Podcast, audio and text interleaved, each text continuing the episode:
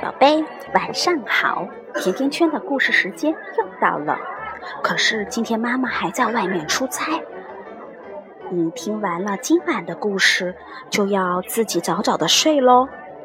今天妈妈要给你讲一个关于大象鼻子的故事。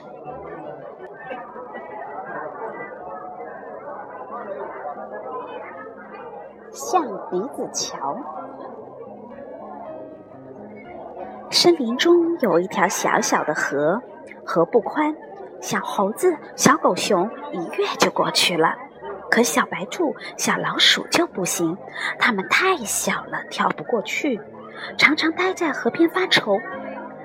大象看见了，心想：我要帮帮它们。于是，它就住在了小河边上。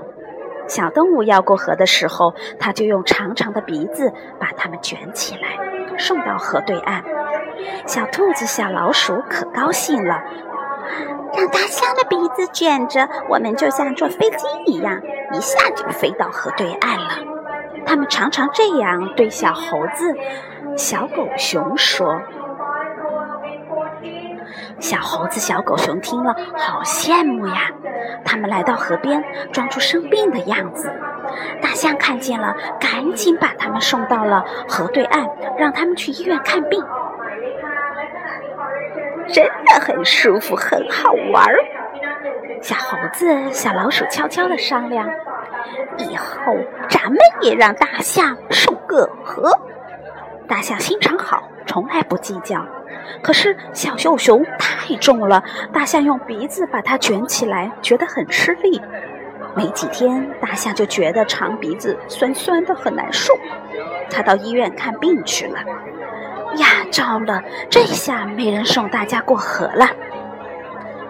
都是你们自己会过河，还要让大象送，把大象都累病倒了。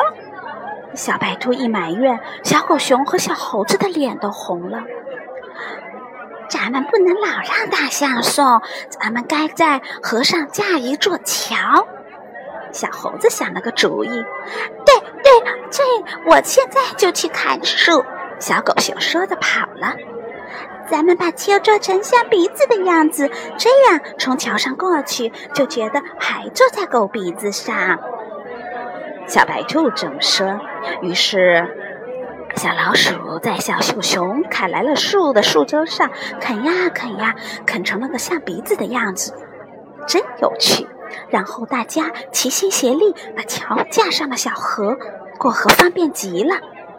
大象看完病，急急忙忙地赶回来。它惦记着小动物，远远的，它看见小河上有一个弯弯的东西，那是什么呢？大象走近一看，呀，原来是座象鼻子桥。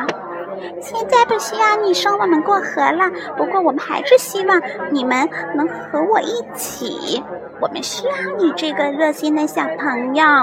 大象卷起鼻子，高兴地说，好，我一定还和你们住在一起，我愿意帮助你们。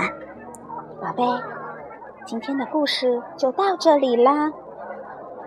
一会儿到了傍晚的时候，你就自己打开收来听。晚安吧，祝你有个好梦，拜拜。